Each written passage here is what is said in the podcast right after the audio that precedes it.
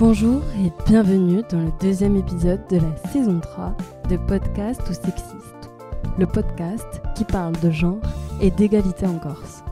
Moi, c'est Audrey Royer et aujourd'hui, nous allons parler de la phobie scolaire avec Odile et Christelle, les présidentes de l'association Phobie scolaire France. Mais alors, pourquoi traiter de ce sujet sous le prisme du genre? Eh bien, premièrement, car c'est pour nous la suite logique à l'épisode sur le bizutage, car généralement, l'événement se déroule dans le cadre scolaire et ce genre d'événement traumatisant peut déclencher une phobie scolaire, phénomène encore très méconnu et sous-estimé. Pour en parler, qui de mieux que les personnes concernées? Nous écouterons le témoignage d'Odile et Christelle en tant que maman d'élèves victimes de phobie scolaire et ensuite trois jeunes qui l'ont vécu. Commençons alors par la présentation de nos intervenantes. Donc bonjour, je suis Odile Mandagaran et je suis la présidente de l'association Phobie scolaire APS, une association de parents qui a été créée euh, en 2008. Je suis également une maman euh, qui a été concernée par la phobie scolaire. Euh, ma fille Pauline a développé une phobie scolaire à partir de la quatrième, donc au collège. Une phobie scolaire qui a duré quatre ans, quatre années que nous avons traversées difficilement, quatre années complexes, un parcours où soudainement tout bascule, où l'on oscille entre l'incompréhension, la colère, la culpabilité. Penser euh, enfant avant élève, c'est la phrase qui, euh, qui m'a le plus aidée, je crois, lorsque j'ai pris contact avec, euh, l'association. cette phrase m'a aidée à, lâcher prise, à penser qu'une scolarité pouvait ne pas être linéaire, et à ne rien lâcher sur les soins, les bilans, euh, les accompagnements. Donc, euh, lâcher prise sans rien lâcher, euh, c'est un petit peu le, motto de l'association. Aujourd'hui, Pauline va bien, elle est en troisième année de droit, et c'est la raison pour laquelle m'investir, c'était vraiment une évidence pour moi. accompagner les parents sur, sur ce chemin sinueux et destructeur, euh, et participer à, la connaissance et à la reconnaissance de, la phobie scolaire en France. Donc, euh, c'était très, très important pour moi et euh, c'est ce à quoi je m'emploie quasi quotidiennement. Bonjour, moi c'est Christelle Schnitzler, donc je suis vice-présidente de l'association Phobie scolaire. J'habite en Alsace, donc je suis à 40 km au nord de Strasbourg, et donc je me suis investie dans l'association depuis un petit peu plus de six ans tout d'abord parce que je suis une maman concernée par mes deux garçons. Euh, donc, euh, ils ont euh, tous les deux, à leur manière, déclenché une phobie scolaire. Et en fin de compte, deux profils et deux parcours totalement différents. ça m'est un petit peu tombé dessus avec, l'aîné. Hein. Ça a démarré à l'entrée en sixième, donc deux mois après. il m'a appelé un jour il m'a dit Maman, viens me chercher, je me suis échappée de l'école. Ça a été assez, assez brutal, on va dire, son, décrochage. Ça s'est fait du jour au lendemain. Et après, ça a été vraiment un parcours euh, des plus chaotiques. Il, y avait beaucoup. Ben, déjà, moi, euh, je n'ai pas mis les mots euh, phobie scolaire dessus. L'école, enfin le collège en lui-même, n'a pas, non plus émis cette hypothèse. Ça a été un petit peu du bricolage pendant deux mois. Il essayait d'y aller deux heures par jour, enfin recopier des cours. Et en fin de compte, ça a empiré, on va dire, en janvier. Euh, et là, ça a été, euh, en fin de compte, il y a un jeune qui l'a repéré et euh, il s'est rajouté du harcèlement scolaire. Donc là, ça a été un petit peu une descente aux enfers, parce qu'en fin de compte, je pensais que les adultes qui seraient en face de moi, c'était plutôt aidant, et, là, ça a plutôt été le, mur en béton armé. Et là, ça a vraiment été grosse déception, parce qu'on s'attend un petit peu à plus d'aide et de bienveillance, et ça a été tout le contraire. Et beaucoup d'incompréhension. Euh, en fin de compte, euh, on a très vite fait face à du jugement. Alors, euh, je rentrais dans le cliché de la, maman séparée. Forcément, les familles monoparentales, la maman trop fusionnelle, enfin, j'ai eu droit à tout ça. Et que c'était ou mon fils qui ne faisait pas assez d'efforts, ou bien que moi, j'étais ou bien je surcouvais, ou bien j'étais trop laxiste. Enfin, voilà, il y avait toujours quelque chose en, fin de compte qui, clochait, mais que apparemment euh, chez mon fils et moi. Et puis, en fin de compte, l'entrée en cinquième a été, euh, il a tenu 20 jours, euh, parce qu'on avait dénoncé, on va dire, en fin de compte, le, harcèlement. Et il s'est retrouvé le premier jour de la rentrée, il rentre et il me fait Maman, ils l'ont mis dans la même classe que moi. Voilà, ça a été, et là, après, ça a été un, parcours, on va dire, très dur euh, je suis passée par l'école à la maison, on a fait un CNED réglementé, sans compter toutes les euh, démarches administratives, euh, enfin toutes les justifications. On rentre dans un monde de, de justification, c'est-à-dire la, la, parole du parent ne vaut plus rien. Et alors, il faut des certificats médicaux, il faut des bilans, il faut attester tout ce qu'on dit. et en fin de compte, comme c'est un petit peu une forme d'handicap invisible en quelque sorte, euh, ça fait que euh, on n'attire pas vraiment euh, l'écoute et la bienveillance, mais c'est plutôt le jugement et la culpabilisation. Donc c'est vrai que ça, ça a vraiment été très très dur. Et puis le regard social. Alors là, on a été complètement, comment dire, écarté. C'est comme si, si, mon enfant devenait contagieux, qu'il pouvait contaminer les autres jeunes ou des choses comme ça. Et il y a eu un réel isolement beaucoup de jugements aussi dans, le contexte familial, hein, donc les proches ou autres qui, vous culpabilisent aussi. Euh, le fameux euh, eh, mais lui un coup de pied au cul et puis il ira déjà donc euh, enfin voilà je crois que avec l'aîné on, a tout fait enfin on a tout eu on a le droit à tout ça a été très dur et en fin de compte ben, je suis tombée sur l'association j'ai fait des recherches enfant n'arrive plus à aller à l'école et je suis tombée sur le site de l'association je suis arrivée dans leur groupe euh, Facebook et puis là, bah, on réalise qu'on est loin d'être seul parce que c'est, on a un grand sentiment de solitude. Euh, et là, on, réalise que voilà, bah, qu'il y a des démarches, qu'on peut prendre les choses en main. Et en fin de compte, c'est ce qui m'a permis euh, de, remettre un petit peu, enfin, d'avoir un fil conducteur. Parce qu'en fin de compte, la feuille de route de l'association, bah, c'est ça, c'est disent voilà, bah, fouillez un petit peu, regardez pourquoi votre enfant déclenche une phobie scolaire. Et c'est ce que j'ai fait. Et en fin de compte, c'est là où j'ai découvert euh, bah, plein de choses sur le profil de, mon enfant, euh, sur euh, son, ses comportements, tout ce qui explique en fin de compte que lui, en fin de compte, n'a pas réussi à suivre le même chemin que les autres jeunes de son âge.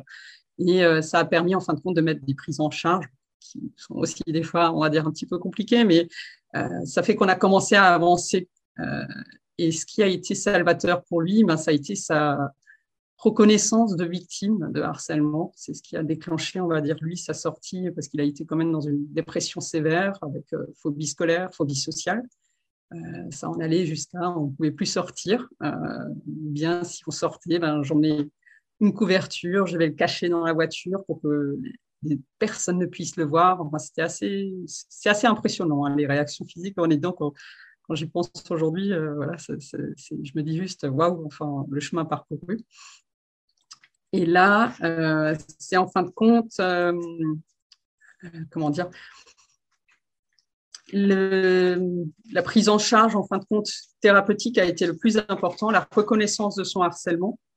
Et c'est ce qui l'a sorti, on va dire, de sa dépression. Et à partir du moment où il est sorti de cet état, ben là, on a avancé. Donc, et ça, ça a été vraiment jour et nuit. Et il a fait, il a évolué d'une manière très surprenante. Donc aujourd'hui, c'est un jeune homme qui va vers ses 18 ans et qui a repris sa vie en main et donc qui effectivement euh, avance à son rythme. Alors, ça n'a pas été un parcours académique, hein. il n'a jamais réussi à retourner à l'école malgré 3-4 tentatives. Euh, mais aujourd'hui, on passe par euh, d'autres chemins pour qu'il trouve sa voie, en fin de compte, et qu'il s'épanouisse en quelque sorte dans sa vie. Donc ça, ça a été vraiment le parcours, on va dire, qui a été le plus impactant en tant que parent. Et c'est ce qui a fait aussi que je me suis engagée au niveau de l'association, euh, parce que c'est vrai qu'il n'y avait personne dans ma région. Et là, ça a été pour moi, euh, voilà, je dis, on ne peut pas laisser les gens dans l'ignorance, on ne peut pas euh, les laisser seuls. Et qu'il était important, en fin de compte, d'en parler et justement d'informer les gens pour éviter des, chemins aussi dramatiques, parce que c'est très, très compliqué. Et c'est ce qui m'a permis aussi de réagir totalement différemment pour mon deuxième qui vit pareil. Euh, enfin, lui, ça a été fin sixième. Enfin, les enfants avaient vraiment peur que je m'ennuie dans ma vie.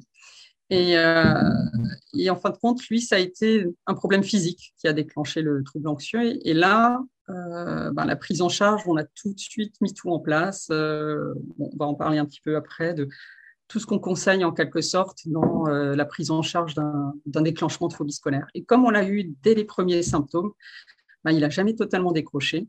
Et en fin de compte, lui, au bout de deux ans et demi, il a raccroché les wagons. Aujourd'hui, il prépare un bac pro et retourne au lycée, il prend le bus, il va à la cantine, enfin des choses qui, euh, quand, on est vraiment dans la phobie scolaire, dans le pire en quelque sorte, c'est des choses qui me paraissent totalement irréelles. Donc euh, c'est vrai que quand ça redevient euh, quelque chose de normal, on apprécie beaucoup.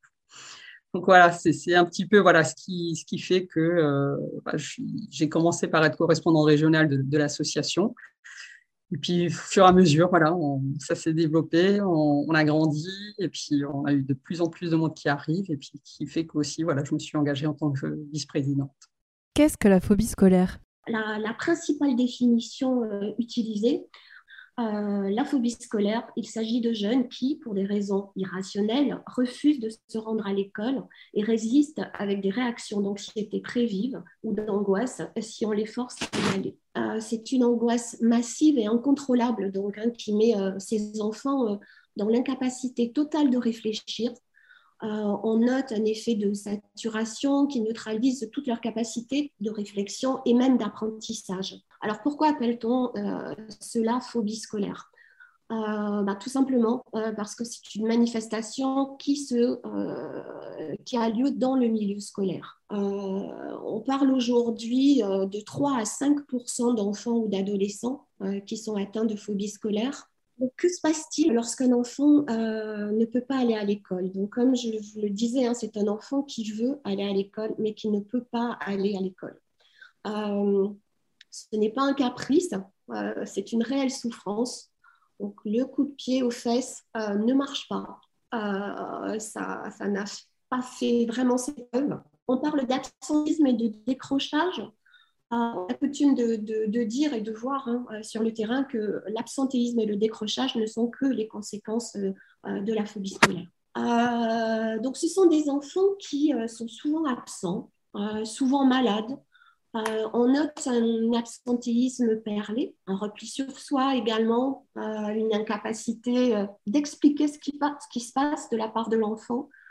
Euh, et une souffrance qui peut être souvent invisible. Euh, lorsque la phobie scolaire euh, commence à, arriver, je dirais, effectivement, on peut être terriblement maltraitant avec nos enfants.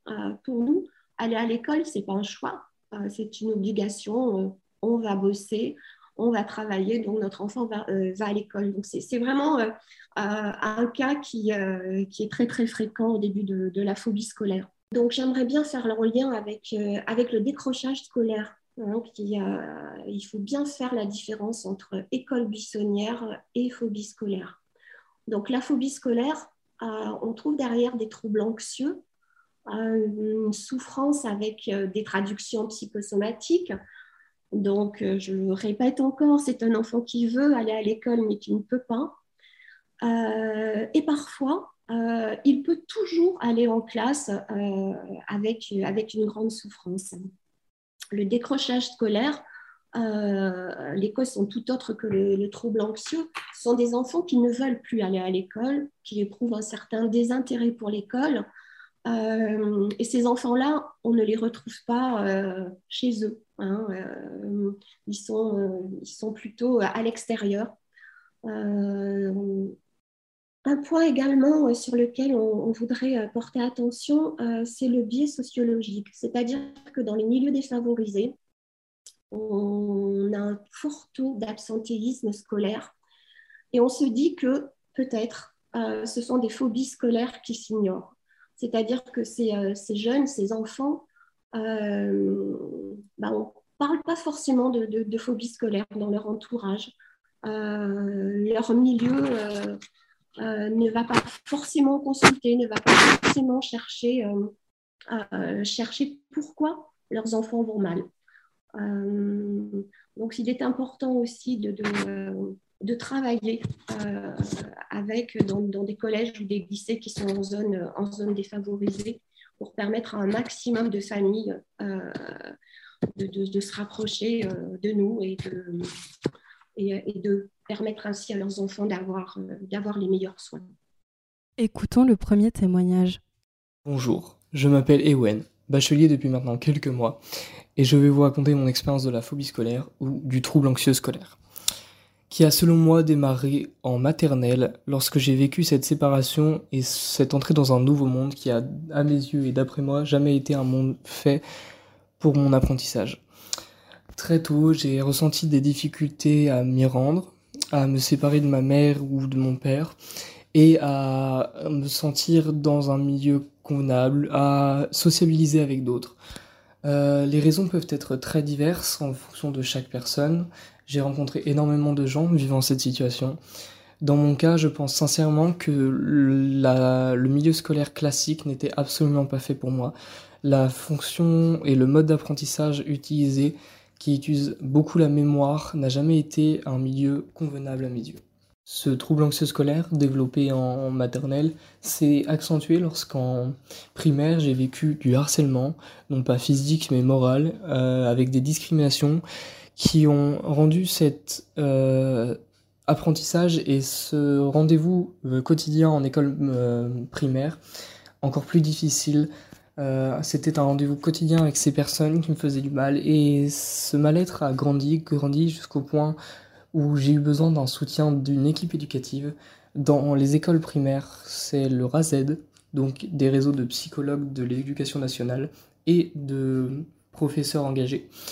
Euh, et lorsque je suis arrivé au collège, j'ai eu besoin de l'aide d'un psychologue professionnel ainsi que de l'intégralité de l'équipe éducative pour réussir à euh, me maintenir euh, dans ce milieu avec un PAI, un, programme, un projet d'accueil individualisé me permettant de rater quelques heures qui, seraient rattrapées grâce à mes camarades de classe me donnant les documents ou mes professeurs, ou encore d'avoir des dispenses pour l'EPS, qui est une matière importante, mais qui est aussi parfois une source d'angoisse.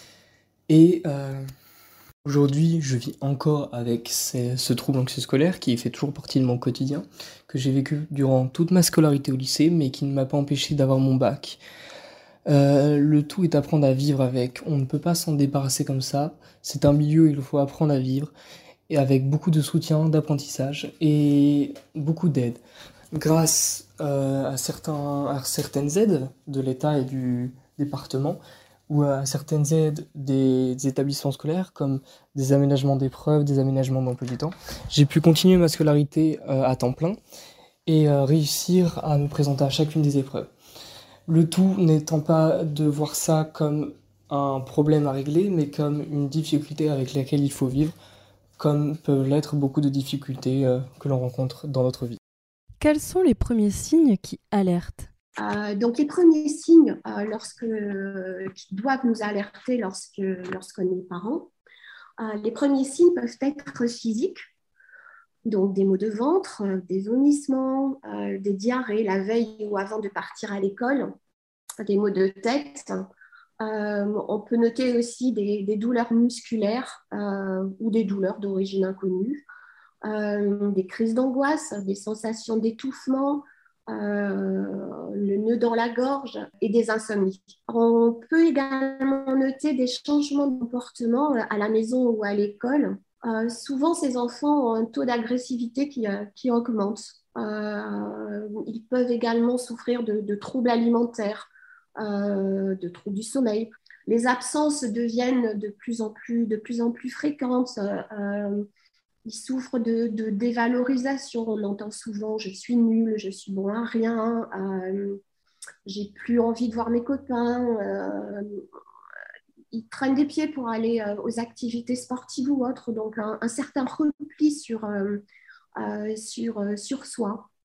des échappatoires, beaucoup de mensonges pour éviter d'aller à l'école. et un changement d'apparence également euh, c'est assez notable, je dirais, sur, les filles. Euh, euh, qui commencent à peut-être colorer leurs cheveux ou à s'habiller de manière différente. peut-être autant d'appels à, l'aide ou au moins à interpeller. On peut aller jusqu'à des comportements dans les cas les, plus graves qui, qui, les mettent en danger, donc des idées suicidaires, j'ai plus envie de vivre, des menaces de fugue, des fugues, des scarifications. suivant l'âge du jeune, notamment chez les adolescents au collège ou au lycée, euh, on note beaucoup d'addictions euh, à la drogue ou à l'alcool. Et parfois, euh, aucun changement à l'école, c'est-à-dire que l'enfant ou le jeune a un masque souriant. tout, se passe à, la maison ou au portail de l'école, au retour des parents. et ce sont souvent les parents qui constatent ce changement euh, qui est le résultat de, la compensation euh, de la journée pour, euh, pour ces enfants. Donc on parle du syndrome du masque souriant qui, est à, qui, est à prendre en compte. pour les parents, c'est un tsunami, c'est une prise de, conscience brutale qu'il y a un problème majeur. ça arrive très vite, souvent on ne voit pas venir les, on ne voit pas venir les choses avec le recul, euh, on mesure hein, que euh, pour la grande majorité, depuis les petites classes, euh, les signes étaient là. On n'a pas voulu les voir. les enfants ont compensé jusqu'au moment où ils craquent de manière rapide, fulgurante et violente. Donc, 9 fois sur 10, hein, tous les signes dont je vous ai parlé là disparaissent euh, hors période scolaire et, réapparaissent de manière très violente à chaque retour de vacances et le dimanche soir. Alors le mal-être et la souffrance de ces jeunes euh, les poussent à mettre euh, un système de défense en place, un système de protection. ils peuvent devenir agressifs, donc mentir à ses parents, à ses enseignants, tout cela pour cacher ses faiblesses, euh, il se dispute avec, euh, avec ses camarades, il cherche le conflit. Euh, et tout cela fait que l'isolement s'aggrave, le repli sur soi s'aggrave. et l'enfant a de moins en moins la possibilité d'aller en classe. On note aussi un mutisme, de l'agressivité et une baisse des résultats scolaires. Donc, dans la plupart des cas, dans de nombreux cas toutefois, les parents ne remarquent rien, euh, car le jeune s'évertue à cacher sa souffrance euh, à sa famille. Il culpabilise, il ne veut pas nous faire de peine, euh, il connaît l'importance pour nous, parents, des résultats scolaires. Donc, il, essaie de nous préserver et de ne pas nous inquiéter davantage. donc, il perd, il perd le côté social. ses absences font que bah, il est stigmatisé euh, euh, ils sont stigmatisés dans, la sphère scolaire, dans la sphère amicale également. Euh, Christelle parlait tout à l'heure du fait que ces enfants n'étaient plus invités aux anniversaires. je l'ai vécu aussi avec ma fille. Lorsqu'on a un enfant en phobie scolaire, ben, on est un petit peu hors norme. On a une étiquette de, parents laxistes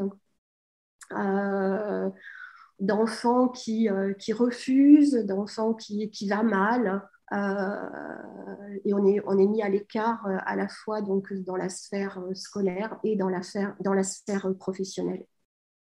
Y a-t-il des profils types de jeunes atteints de phobie scolaire?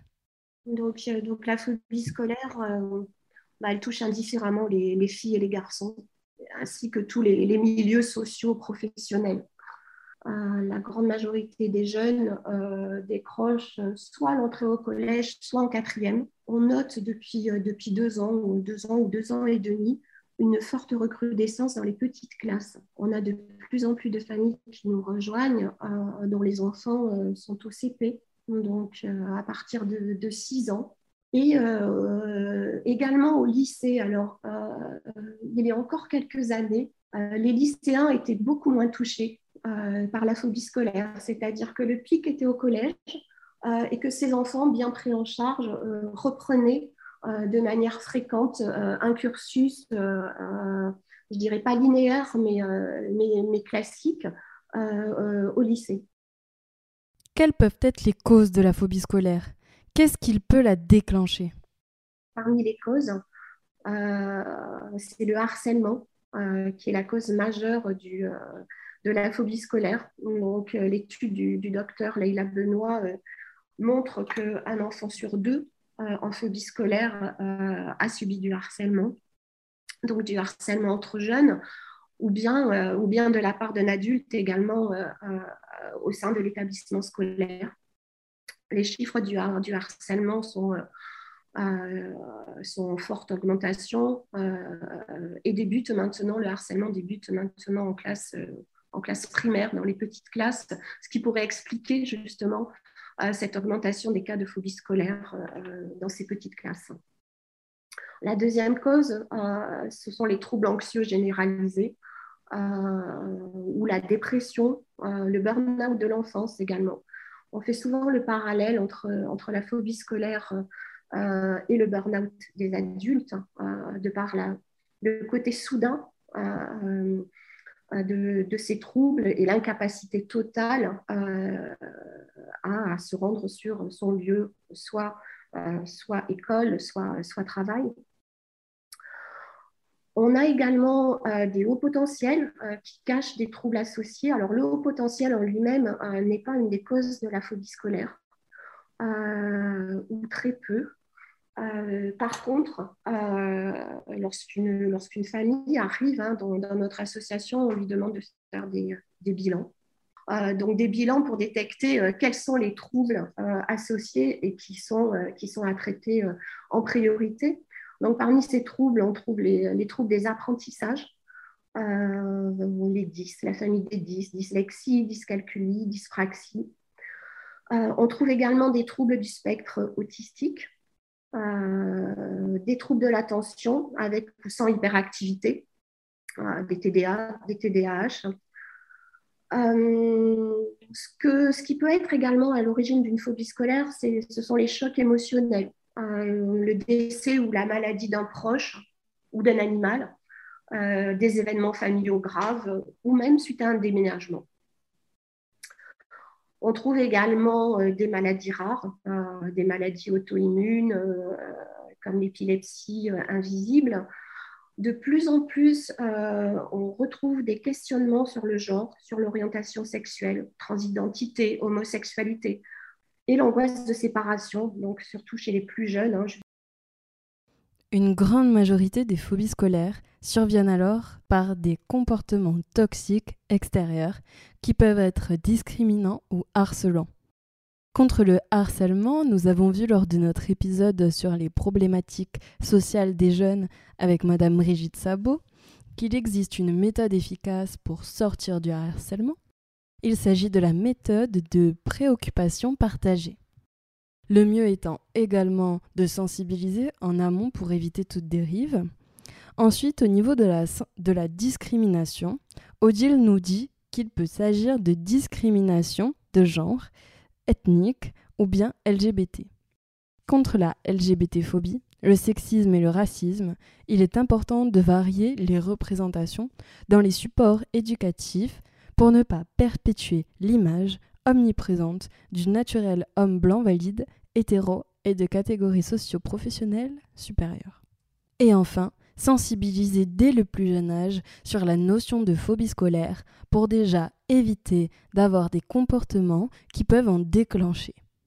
Et ensuite, pour savoir mettre un mot sur ce que l'on ressent si c'est le cas. Sensibiliser autant les élèves que la communauté éducative. Et peu importe, on va dire, l'origine du mal-être, la première chose, c'est ça, c'est simplement d'être à l'écoute et euh, de les accompagner. Donc, euh, et c'est un petit peu, voilà, on, alors on a parlé de l'angoisse de séparation. Alors, on a bien précisé hein, que l'angoisse de séparation, c'est euh, quelque chose dont on peut parler, on va dire, jusqu'à à peu près l'âge de 3 ans.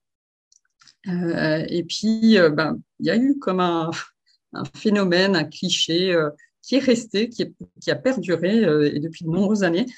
C'est que ça serait, voilà, à chaque fois qu'un enfant a un problème quelque part et que il n'arrive pas à avancer en quelque sorte, euh, les mots angoisse de séparation euh, sont, collés dessus, euh, comme si c'était bah, c'est ça, et puis en fin de compte, bah, c'est la photo parent référent, et bien souvent, le parent référent qui est derrière, c'est la maman. Donc, il y a des raccourcis qui sont faits. On entend comme quoi bah, l'angoisse de séparation est à l'origine de la phobie scolaire. Alors, on entend également, bah, ou bien c'est des parents trop faibles, insolents, surprotecteurs, trop complices, voire fusionnels.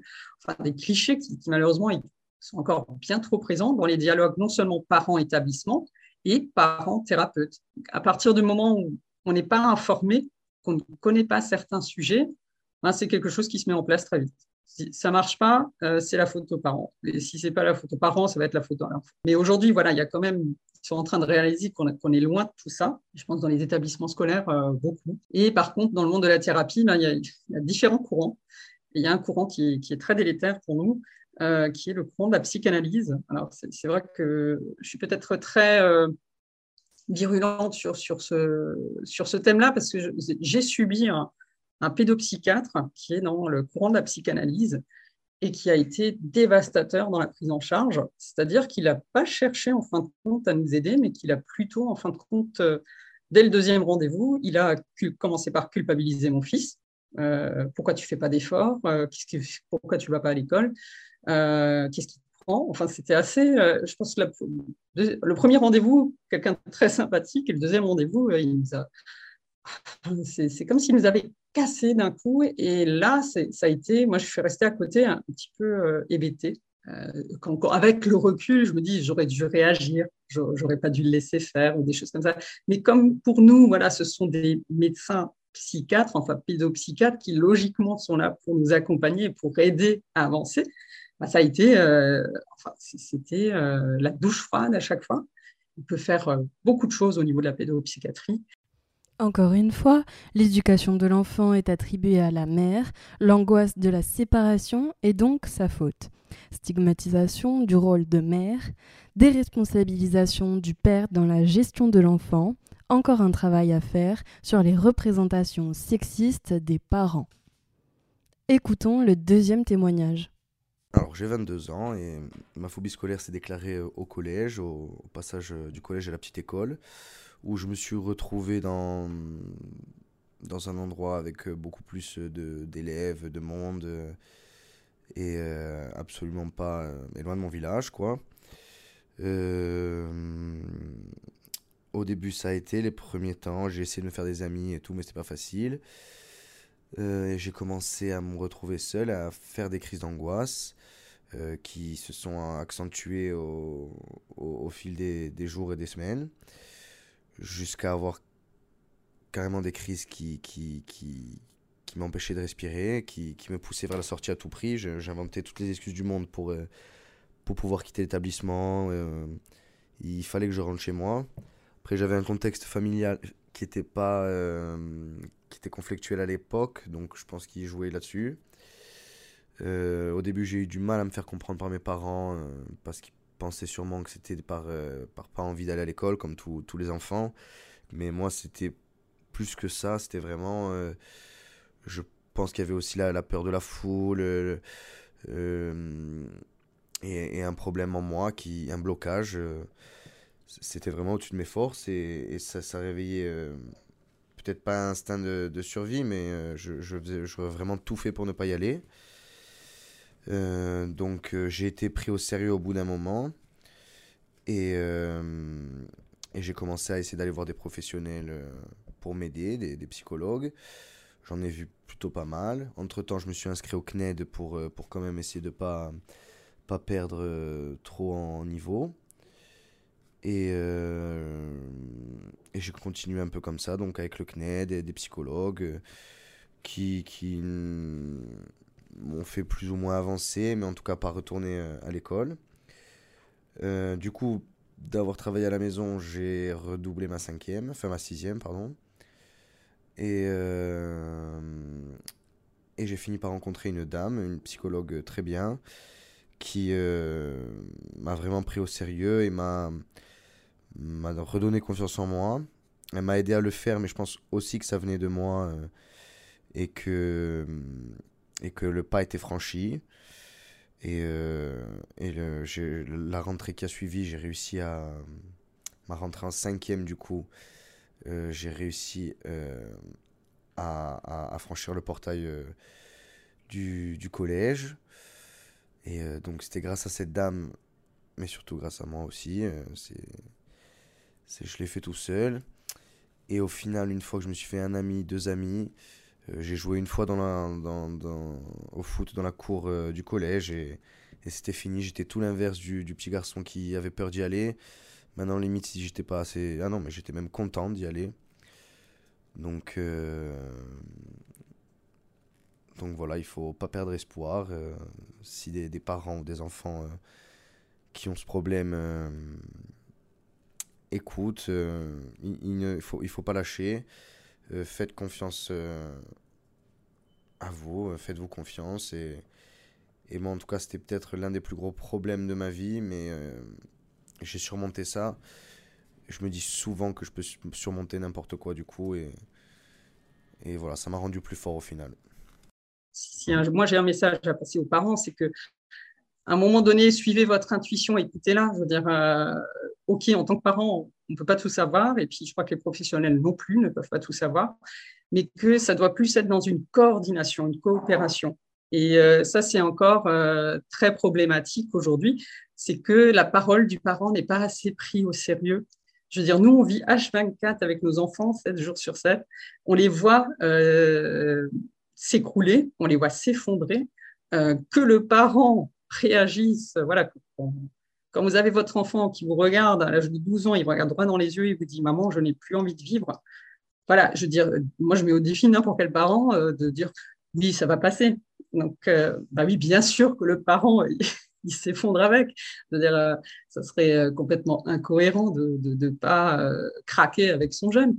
Mais c'est ce que je leur disais tout le temps à l'époque. Je leur ai dit, OK, on, a le droit de craquer, mais on n'abandonne pas. À un moment donné, si vous voulez, quand, la phobie scolaire vous tombe dessus, vous avez l'impression de vivre qu'à travers le prisme de la phobie scolaire. et tout tourne autour de ce qui ne va pas. Et là, c'est important, en fin de compte, sortir l'enfant du contexte, l'envoyer par exemple chez les grands-parents, des amis, ou de la famille, pour permettre déjà aux parents euh, de prendre du recul et de se reposer, mais également à la fratrie s'il y en a une. C'est quelque chose aussi de très difficile euh, au niveau de la fratrie d'avoir euh, un frère ou une sœur qui, a une phobie scolaire. Donc voilà, de vraiment se trouver des temps de pause, parce qu'il est important, on va dire, de bien prendre conscience qu'une prise en charge de phobie scolaire, ça ne se calcule pas en semaines ou mois, mais en années. Comment pouvons-nous les accompagner, Christelle? Alors, au niveau de l'accompagnement, euh, nous, on propose aux familles, en fin de compte, de mettre en place euh, le trio gagnant. Donc, le trio gagnant, pour nous, c'est en fin de compte l'interaction entre l'école, la famille et les thérapeutes. Et euh, tout ce monde-là, on va dire, gravite autour de l'enfant pour la prise en charge. Donc, très important, voilà, dans, ce dialogue-là, enfin, nous, on invite à créer ce dialogue. C'est vrai que c'est souvent les familles qui sont déclencheurs. On leur dit, bah, tournez-vous vers l'établissement scolaire, demandez une réunion d'équipe éducative. C'est le premier pas, en fin de compte, pour euh, mettre des, choses en place. Et là, c'est important aussi entre, parce que bien souvent, les, le moment où on demande le rendez-vous, il y, a, quelques semaines, des fois, qui passent pour qu'on arrive à l'avoir, ça réunit, en fin de compte, le directeur d'établissement, euh, l'infirmière scolaire, s'il y en a, euh, l'assistante sociale, le, l'enseignant référent, on a aussi la famille, et si le jeune aussi peut venir, il est aussi invité à cette réunion. L'objectif principal, en fin de compte, c'est de trouver des solutions ensemble. C'est ce qu'on, voilà, c'est vraiment euh, très important pour nous, et d'expliquer, voilà, parce que bien souvent, il se passe des choses à l'école, il y a des choses qui se passent à la maison, euh, et euh, ben, l'un et l'autre ne savent pas, en fin de compte, ce qui se passe de l'autre côté. D'où l'importance, en fin de compte, d'en parler. Et ensuite, il y a aussi l'équipe de thérapeutes. c'est vrai qu'on invite très vite à, mettre une prise en charge thérapeutique en place. On se retrouve quand même aujourd'hui face à un phénomène qui, devient de plus en plus compliqué, c'est euh, les délais euh, pour avoir un premier rendez-vous, que ce soit non seulement au niveau des, médecins, des pédopsychiatres, mais également de psychologues euh, qui sont un petit peu plus spécialisés. Et on a des, délais qui peuvent aller de plusieurs mois euh, voire à des listes d'attente, en fin de compte, euh, où les parents n'ont même plus de délai pour savoir quand est-ce que leur jeune va pouvoir être pris en charge. c'est quelque chose qui, va être très problématique. Il est déjà aujourd'hui. J'ai bien peur que ça ne va pas s'améliorer au, cours de l'année qui vient. Et là, d'où l'importance, en fin de compte, que l'école et la famille réalisent qu'on peut déjà faire beaucoup de choses à ce niveau-là. rien que en fin de compte, avec l'établissement scolaire, on peut mettre beaucoup de choses en place. La première chose que nous, on invite, c'est la pause. Nous, on dit aux parents, mettez votre enfant en arrêt pendant trois semaines. Alors, c'est-à-dire, en arrêt, c'est il ne fait pas de cours, il ne récupère pas de cours, euh, on le laisse tranquille. Parce qu'il faut quand même savoir qu'ils arrivent à un tel état de saturation, et Odile l'avait dit précédemment, que nous, on parle de burn-out de l'enfance. Donc, euh, à ce moment-là, bien précis, votre jeune n'est plus capable d'enregistrer quoi que ce soit ou de faire un effort quelconque. Donc, euh, et cette pause-là, ce temps de pause, ben, c'est plutôt le temps de la mise en action avec l'établissement scolaire. Les premiers rendez-vous, ouvrir le dialogue avec l'établissement, vérifier s'il n'y a pas de harcèlement, euh, repérer peut-être est-ce qu'il y a un, profil qui va vers les troubles des apprentissages, euh, prendre tous les rendez-vous pour justement aller voir un petit peu qu'est-ce qui se cache derrière la phobie scolaire, que ce soit des, bilans orthophoniques, orthoptiques, psychométriques. Ah, il y, a beaucoup de choses en fin de compte euh, qui peuvent être explorées, tout en essayant de trouver un médecin référent qui va être pilote euh, en quelque sorte de tous ces bilans pour euh, analyser, on va dire, le retour. Et là, pendant l'attente des bilans, voilà, c'est important que, je, pense, là, dans, cette période-là, les plus grands acteurs, ce sont l'établissement scolaire et la famille. Et là, de vraiment être dans, on teste ce que l'enfant est capable de faire à l'instant T. S'il n'arrive plus à mettre les pieds euh, dans l'école, bah là, ça va être plutôt de la récupération de cours. Euh, il va essayer de, faire quelques exercices, voilà, de, voir en fin de compte ce qu'il est capable de faire. Et euh, ensuite, voilà, s'il arrive encore à venir, bah, tout de suite passer sur un emploi de temps aménagé, très important. Je veux dire, pour éviter, voilà, et pas qu'ils viennent tous les jours. c'est vrai que, enfin, moi, j'ai eu pas réalisé tout de suite, mais avec l'aîné, on, a fait deux heures par jour euh, pendant trois mois. Et il y allait deux heures pour recopier des cours. Donc, euh, c'était la seule chose qu'on m'avait proposée au départ. Mais là, en fin de compte, ça a eu l'effet inverse, c'est-à-dire ça l'a dégoûté de l'école, ça l'a dégoûté des apprentissages. Euh, si c'était et puis, même une forme où il m'en voulait parce que je le mettais pour deux heures pour recopier des cours. donc voilà, c'était important que là, on lève le pied et nous, on parle de retour progressif, c'est-à-dire on commence par exemple par deux heures par semaine et on va prendre une matière où il est à l'aise, où il se sent à l'aise. Alors ça peut être une matière qu'il aime, ça peut être peut-être lié à un, enseignant. il, y a, plein de choses en fin de compte à, tester, à faire. Peut-être des fois simplement quand ils sont plus jeunes, hein, comme, le disait Odile, on a quand même de plus en plus euh, de, cas de phobie scolaire euh, avant le collège. Ben là, ça peut être continuer à garder le contact, il vient aux récréations, euh, il participe aux activités extrascolaires. Il y a plein de choses, en, fin de compte. Dans cette phase-là, on peut tester énormément de choses. Mais là, c'est vraiment, il faut que les établissements scolaires soient conscients qu'il est important de sortir de ce côté, il faut des notes, il faut qu'ils soient à l'école. Aujourd'hui, voilà, il y a des aménagements qui existent et où on peut mettre des choses en place et qui sont reconnus par l'éducation nationale. Donc voilà, très important euh, ce temps de pause et ce retour progressif euh, pour le jeune.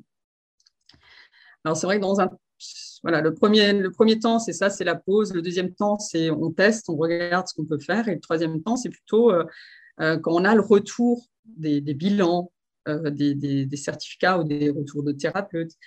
Et là, voilà, c'est super on va dire, si le, médecin qui s'en occupe peut participer à une réunion d'équipe éducative. Mais après, sinon, le plus important, c'est les parents qui soient relais, en fin de compte, de tout ce qui, justement, qu'ils ont eu comme retour pour formaliser un plan d'accompagnement qui soit vraiment adapté au profil du jeune.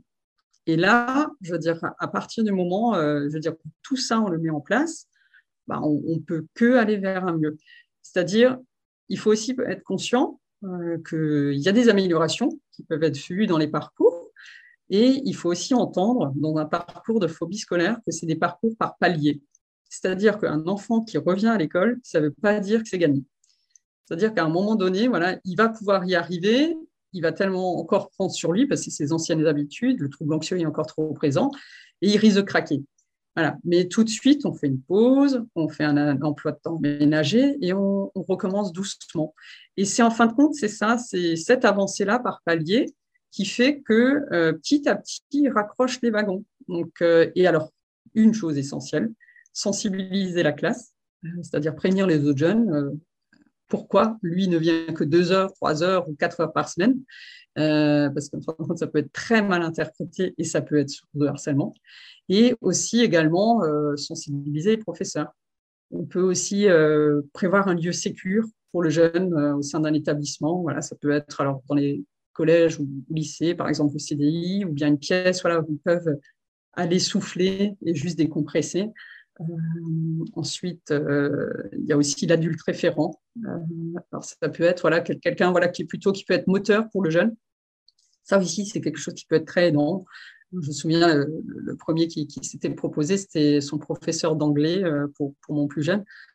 Et ensuite, c'est le CPE qui s'est proposé. Et, c'est vrai que c'est vraiment quelque chose, il savait vers qui se tourner quand, quand ça n'allait pas.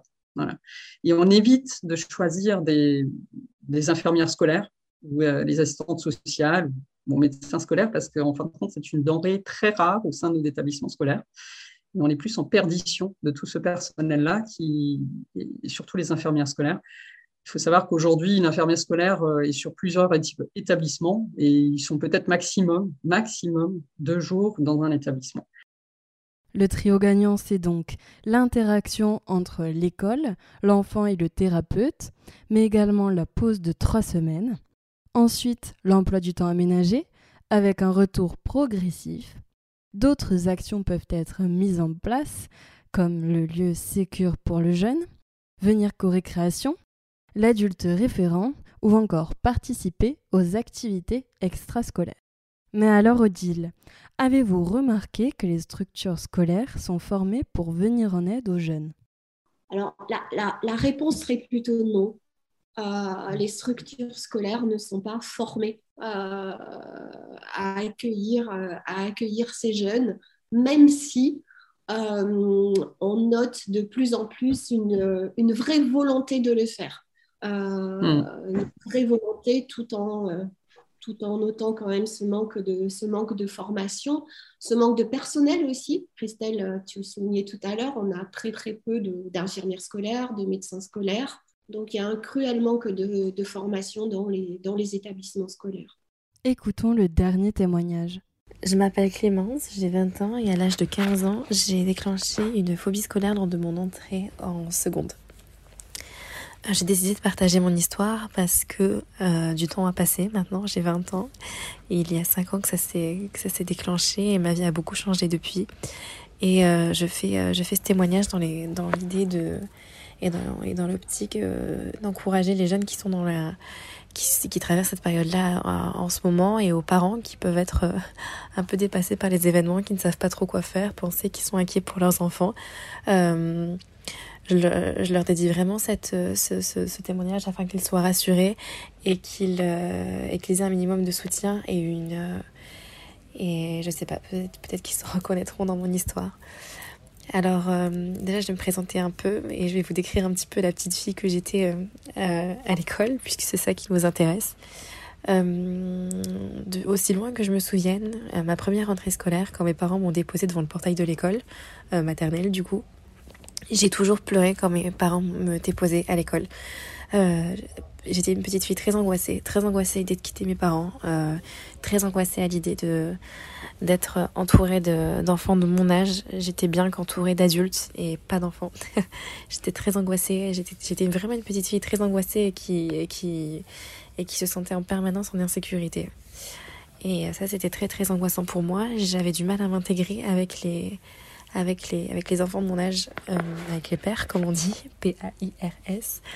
Euh, j'ai rencontré beaucoup de difficultés à m'intégrer aux récréations. J'étais tout le temps seule. Euh, et pour pas qu'on remarque que j'étais seule, j'allais aux toilettes en général. Je m'enfermais dans les toilettes pendant tout le temps de la récréation et j'attendais que j'attendais que ça passe. Et ça a été comme ça pendant toutes mes années maternelles, toutes mes années primaires, mes années collège aussi. J'ai toujours été une enfant euh, seule. Euh, je, avec, euh, avec, qui rencontrait beaucoup de difficultés pour, pour s'intégrer. Et au collège, euh, au niveau des relations avec les autres, ça s'est un peu dégradé parce que j'ai été, euh, j'ai eu des, des, petits soucis avec quelques filles euh, qui, qui m'ont un peu tourné le dos. suite à différentes histoires, suite à probablement mes erreurs et à leurs erreurs aussi, enfin des problèmes d'adolescente, je me suis retrouvée également toute seule.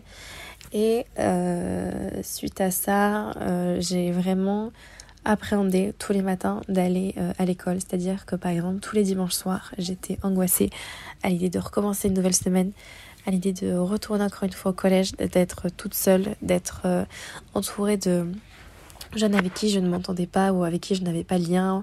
Je me sentais un peu différente et bizarre parce que je n'avais aucun j'avais l'impression de n'avoir aucun point commun avec eux, de ne pas être assez bien, d'être euh, étrange, d'être bizarre parce que personne ne me parlait.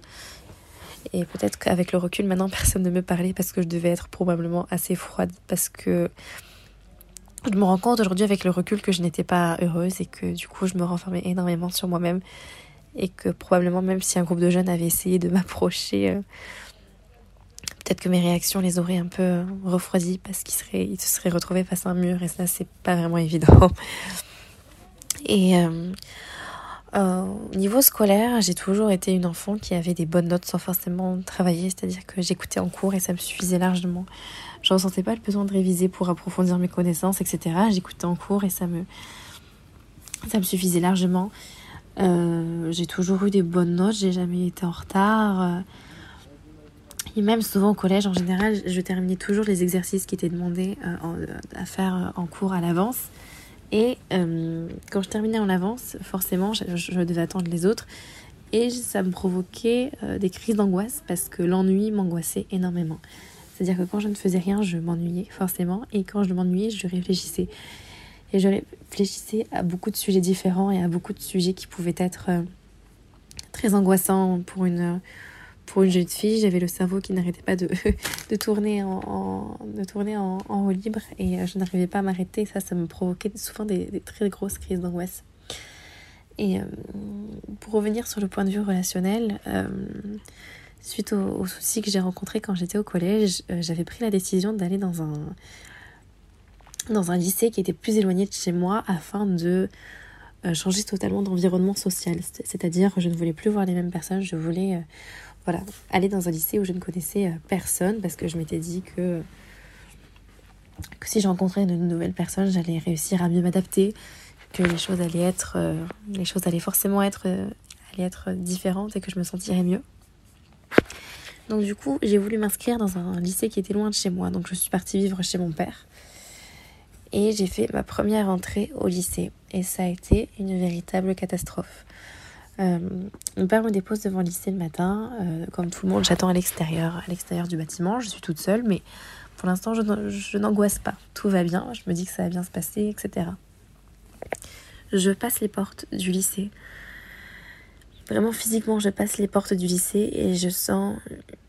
Je me suis directement sentie. Euh, comme si j'avais deux murs à côté de moi qui m'entouraient et qui, et qui se repliaient sur moi-même. C'est-à-dire, je me sentais compressée, je me sentais renfermée, pas bien, j'étais, j'étais angoissée, j'avais des bouffées de chaleur, je, j'avais l'impression de tomber dans les pommes, j'avais chaud. Et je, c'était vraiment physiquement, j'étais malade en fait. dès que je suis rentrée dans ce lycée, que j'ai, que, que, que j'ai vu tous ces gens, etc., j'ai vraiment, j'ai vraiment été physiquement malade. Et en fait, ce qui m'a rendue comme ça, c'est que je pense maintenant avec le recul, c'est qu'à ce moment-là précis, quand je suis rentrée dans ce lycée et que j'ai vu que je me sentais toujours aussi mal que quand j'étais au collège, etc., je me suis dit à ce moment-là qu'en fait le problème ce n'était pas les autres et ce n'était pas mon, environnement d'avant. Je me suis dit le problème à ce moment-là c'est moi. C'est moi qui ne vais pas bien. Euh, j'ai beau changer d'environnement et de lieu, je ressens toujours la même chose. Et en fait, je pense que cette prise de conscience-là euh, m'a provoqué une angoisse, mais une angoisse tellement forte que tout ressort, tout est ressorti, en fait, tout ce que j'ai accumulé, tout ce que je n'ai, tout ce dont je n'ai jamais parlé à personne, parce que tous mes problèmes scolaires, je n'en ai jamais parlé à personne, je n'en ai jamais parlé à mes parents, j'ai tout gardé pour moi, et toute cette accumulation-là a provoqué euh, ce, sentiment euh, d'être malade physiquement. C'est-à-dire que le lycée, l'environnement du lycée, les bâtiments du lycée, les salles du lycée euh, me rendaient physiquement malade mais vraiment physiquement malade. J'avais des nausées, j'avais des bouffées de chaleur, j'avais les mains, j'avais les mains moites.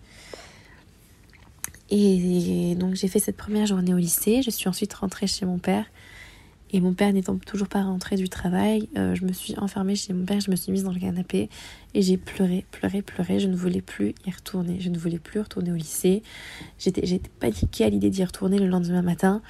Euh, je, ne, je, ne, voulais pas y aller. J'ai, fait part de ce sentiment-là à mon père, mon père qui n'a absolument pas compris.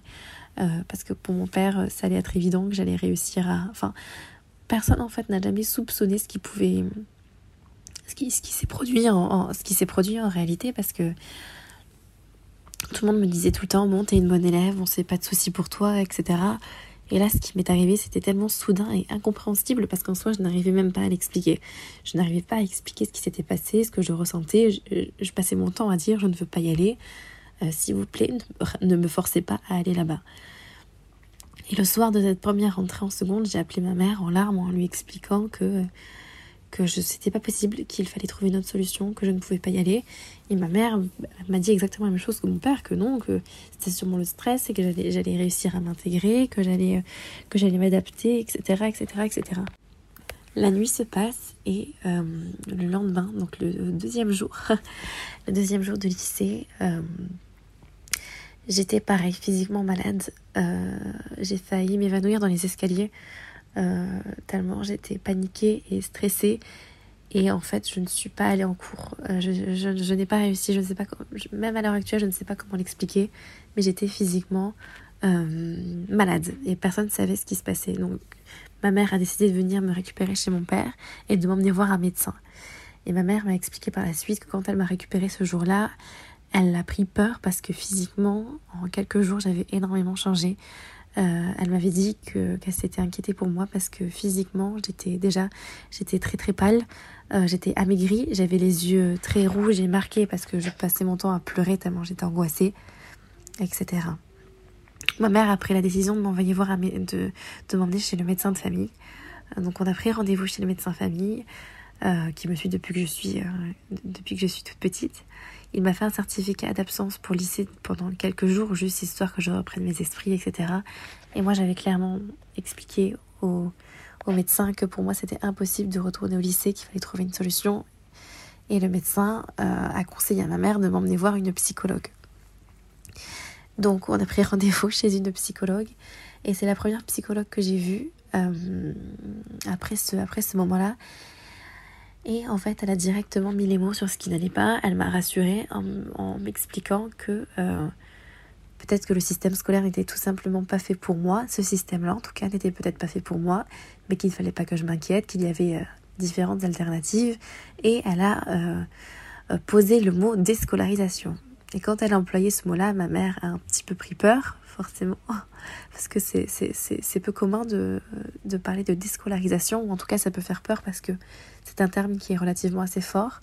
Euh, ma mère a décidé de m'envoyer, de, prendre rendez-vous chez un pédopsychiatre, euh, et donc d'avoir comme un deuxième avis. Et ce pédopsychiatre a expliqué à ma mère qu'il fallait me forcer à aller au lycée, que dans tous les cas je n'avais pas le choix, que c'était pour mon bien, qu'il fallait que je m'endurcisse et que ça allait passer. Ce n'est absolument pas passé.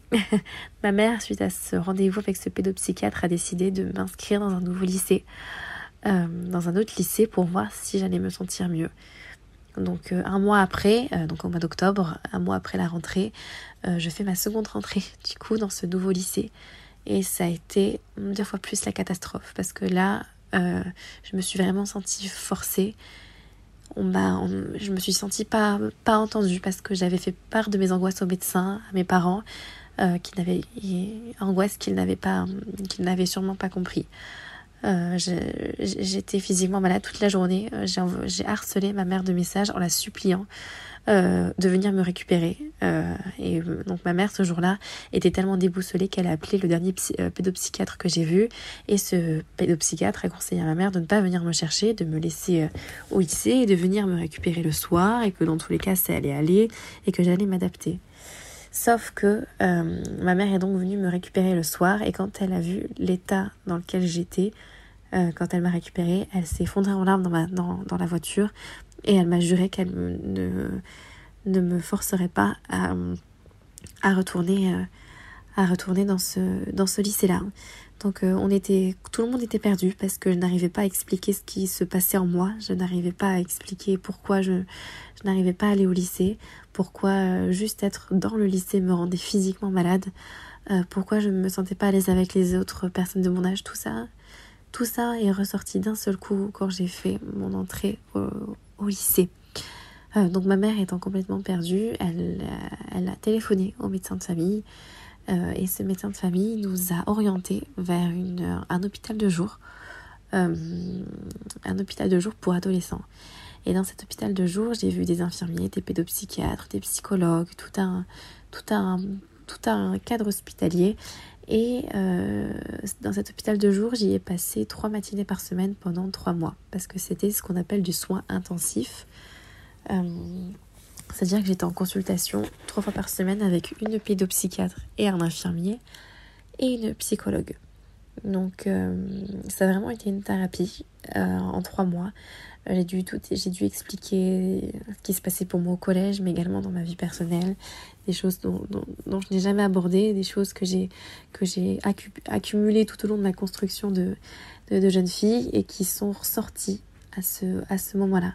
Et en fait, la psychologue qui m'a, qui m'a suivie m'a expliqué que euh, quand, le, quand le cerveau a trop, a trop, a trop accumulé, quand le, quand l'esprit ne peut plus, ne, peut plus euh, accumuler de, de, de, mal-être, etc., c'est le corps qui réagit. Et là, c'est ce qui s'est passé pour moi. J'ai tellement accumulé. Je, n'ai jamais parlé de mes soucis au collège. je, je n'en ai jamais fait part à personne que c'est mon corps qui a réagi. Et la psychologue a parlé réellement de traumatisme quand je suis, quand j'ai passé la porte du lycée et que je me suis aperçue que finalement ce que je ressentais depuis toujours quand j'étais à l'école n'avait absolument pas changé dans ce nouveau lycée. Donc du coup, j'ai eu énormément de chance parce que j'ai été très rapidement pris en charge euh, par les médecins. C'est-à-dire que j'ai fait une thérapie. Euh, j'ai suivi une thérapie et j'ai fait du coup pendant j'ai fait une année de thérapie, une année où je n'ai pas été euh, où je n'ai pas été en cours, une année où je n'ai pas été en cours donc j'ai fait une ce qu'on appelle une année blanche. Et et alors il faut savoir que ce n'est quand même pas anodin de rater une année de scolarité, euh, mais j'ai eu la chance d'avoir un excellent médecin de famille qui a fait tout au long de l'année des certificats euh, pour justifier mon absence au lycée, parce que j'ai lu énormément de témoignages de d'enfants et de parents qui étaient complètement déboussolés parce qu'aucun médecin n'acceptait de leur faire des certificats pendant les pour justifier leur absence euh, à l'école parce qu'ils n'ont pas été pris en charge, parce qu'ils ne trouvent pas de médecin, parce qu'ils n'ont pas d'accès dans les centres médico-psychologiques parce qu'ils ne trouvent pas de psychologue, parce que les, les, les, places dans les, dans les cabinets, euh, il, y a très très peu de places, les prix d'en charge sont très très longues. Euh, donc moi j'ai eu relativement assez de la chance parce que euh, mes parents n'ont pas été embêtés vis-à-vis de, vis-à-vis de mon absence au lycée par les, par les par différents services. Voilà. Donc j'ai fait une année blanche, une année où je me suis soignée. Euh, et l'année d'après, j'ai décidé de m'inscrire avec mes parents, bien sûr, en accord avec eux. On a pris la décision de m'inscrire au, CNED, donc c'est-à-dire au Centre national d'éducation à distance. Et j'ai fait mes trois années de lycée à distance, chez moi, à la maison. alors il faut savoir que quand j'ai mentionné l'idée de prendre des cours, enfin d'étudier complètement à la maison auprès des... Quand j'ai pareil de ces idées-là aux médecins, euh, les médecins étaient formellement contre. Euh, ils disaient que je risquais de me renfermer, que je n'oserais plus sortir de chez moi, que j'allais devenir agoraphobe, etc. Ils m'avaient vraiment peint le, pire des tableaux, euh, je pense pour me dissuader de, bah, de prendre cette décision, parce que je pense que pour eux, la meilleure des décisions, c'était que je continue le cursus normal, d'aller au lycée tous les jours. Et, ils pensaient vraiment que c'était la meilleure chose pour moi, alors que moi, je savais pertinemment que pour moi, pour ma santé, euh, ce n'était pas la meilleure chose. loin de là. Là, j'avais besoin de me, de me recentrer sur moi, de prendre soin de moi, de suivre cette, cette thérapie qui m'a fait énormément bien et de et d'étudier dans un environnement sain. Donc pour l'instant, à ce moment-là, le seul environnement sain que j'avais, c'était chez moi. Et j'ai passé trois ans, enfin du coup en tout quatre années, plus l'année blanche, euh, j'ai passé quatre années chez moi, seule à la maison, à, à, étudier. Alors effectivement, la première année que j'ai passée euh, seule à la maison, je me suis complètement renfermée sur moi-même. Parce que je suivais une thérapie, parce que je parlais de choses qui me faisaient du mal, parce que j'avais peur pour mon avenir aussi. Parce que je me suis dit, si j'ai peur d'aller au lycée, de quoi j'aurais peur après? Euh, ça me paraissait ridicule d'avoir peur d'aller au lycée, d'avoir peur d'aller dans, quatre murs, ça n'avait aucun sens, d'avoir peur de des gens de mon âge, ça n'avait aucun sens, je me sentais ridicule et bête. Euh, alors que je, n'aurais pas dû me sentir comme ça. Euh, ce n'est pas une honte. La, phobie scolaire, c'est le, c'est le, je pense que c'est le résultat de, diverses angoisses, de divers problèmes qui n'ont jamais été abordés. Euh, la phobie scolaire, en fait, c'est la goutte d'eau qui fait déborder le vase. C'est le résultat de tout ce qui n'allait pas avant. C'est la, c'est la manifestation corporelle de ce qui ne va pas, de ce qui, de, ce qui ne va pas, en fait. C'est ce, que, ce que je mentionnais tout à l'heure, c'est ce que la, une psychologue m'avait expliqué. Quand on ne peut plus accumuler, euh, quand, quand, quand la tête est trop fatiguée, euh, c'est le corps qui réagit. Et c'est comme ça que moi que j'expliquerai la phobie scolaire et c'est comme ça que je l'ai ressenti. Euh, la phobie scolaire, ça a vraiment été le résultat, ça a vraiment été la manifestation de mon corps qui m'a dit que c'était trop, qu'il fallait que je, que je parle de tous mes soucis, qu'il fallait que je, que, je règle tous les problèmes, tous mes problèmes et que, et que j'avance. Euh, voilà ce que c'est pour moi la phobie scolaire. Donc forcément, la première année, j'étais perdue. J'étais complètement perdue, j'avais peur de tout, je ne comprenais pas ce qui m'arrivait.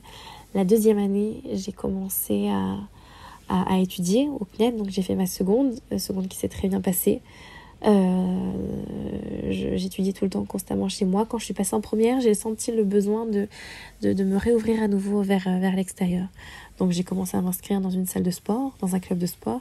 J'y allais plusieurs fois par semaine, ça me faisait du bien. Et la troisième année, j'ai décidé euh, de, de, travailler en même temps. Du coup, quand j'étais au CNED, c'est moi qui aménageais mes horaires. Et du coup, j'ai pu, euh, j'ai pu avoir un petit boulot en tant que serveuse. Donc, serveuse, c'est quand même un, métier où on est en contact avec, euh, avec des clients, avec des, avec, avec, des clients, avec des gens. Et moi, qui étais restée trois ans chez moi toute seule à ne parler à personne, c'était quand même un grand pas. Et j'ai parlé, de, parlé de tout ça à mes patrons et je suis tombée sur des patrons très très compréhensifs. Euh, qui m'ont bien aidé, ils m'ont aidé à m'adapter, ils m'ont fait prendre confiance en moi, ils m'ont appris plein de choses et, euh, et vraiment le métier de serveuse m'a vraiment euh, permis de m'ouvrir vers les autres, de prendre confiance en moi et, euh, et de me tourner vers l'avenir sereinement. Voilà, aujourd'hui j'étudie en fac, je, passe en deuxième année de sociologie anthropologie. Et euh, actuellement, quand je vous fais cet audio, on est l'été 2022 et je suis actuellement en saison euh, à la plage en tant que serveuse dans un dans un Yellow Village. C'est ma deuxième saison. J'étais partie en saison l'année dernière, donc j'étais partie loin de chez moi sans, voir mes parents pendant trois mois et je refais la même chose cette année. Donc euh, il y a quand même beaucoup de chemin parcouru. la phobie scolaire, ça nous, ça c'est pas quelque chose qui nous définit c'est un mauvais passage. C'est un très très mauvais passage. Euh, moi, j'ai eu de la chance, entre guillemets, que ça me soit arrivé lorsque j'avais 15 ans, parce que j'ai pu, comme j'ai pu, euh, mettre des mots dessus. Euh, alors que je pense que quand on est plus jeune, quand ça nous arrive, quand on a 7, 8 ans et encore même plus jeune, ça doit être très très compliqué parce que les enfants ont du mal à mettre des mots, des mots sur ce qu'ils ressentent et du coup les parents ne comprennent pas.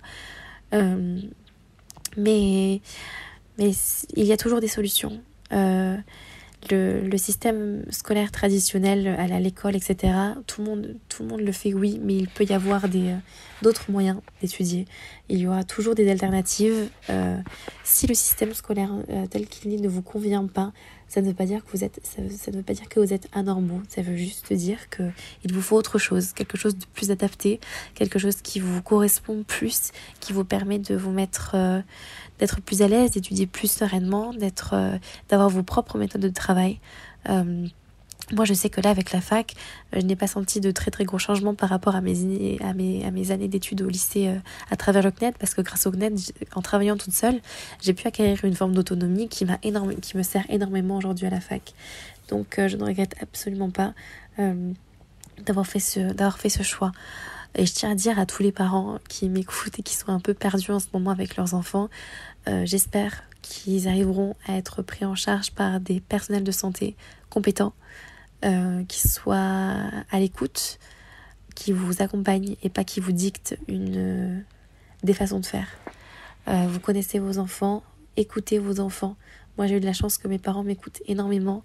ils m'ont fait confiance quand je leur ai dit que ce n'était pas fait pour moi et qu'il fallait trouver une autre alternative. Ils ont fini par me faire confiance et par m'écouter et aujourd'hui ils ne regrettent pas. Même si ça peut être effrayant et vertigineux, euh, il ne faut pas forcer un enfant à aller à l'école si vous, ça va le rendre malade physiquement malade je pense que c'est la pire pire des choses à faire écoutez-vous écoutez les enfants euh, et surtout si vous traversez euh, en ce moment même ce que vous avez pu ce que j'ai pu vous raconter durant ce, témoignage, euh, il y a toujours des solutions.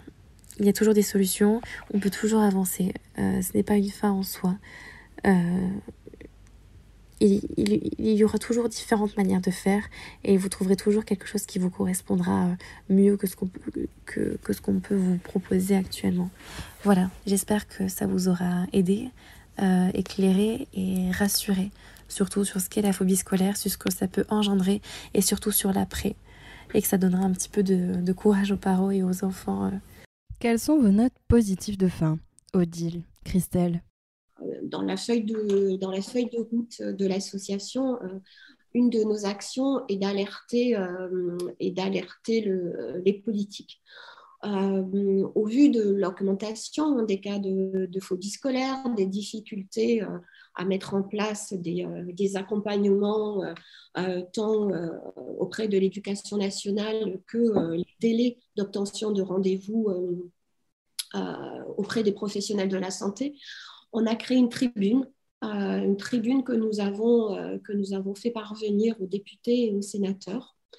les interpellant sur la problématique et aussi en leur proposant des solutions, des actions. Donc, une, des actions euh, qui a été, euh, qui a été retenue, euh, c'est l'APAD. Donc, le SAPAD, ex-LAPAD. Donc, ce, ce SAPAD n'était pas forcément attribué aux jeunes en phobie scolaire. Il était réservé aux jeunes dans les hôpitaux ou, ou souffrant d'autres maladies. Euh, bah, grâce à notre intervention, euh, actuellement, euh, l'APAD, donc ex-SAPAD, est attribué maintenant à, tous les, à tous les enfants en phobie scolaire. les retours qu'on a des différents départements, c'est que 50 à 90% des demandes d'APAD actuelles sont liées à la phobie scolaire. Et donc, on entend ça dans plusieurs départements et c'est ce qui a aussi permis de tirer la sonnette d'alarme et de faire réaliser au rectorat et aux académies que le phénomène de la phobie scolaire prend de l'ampleur.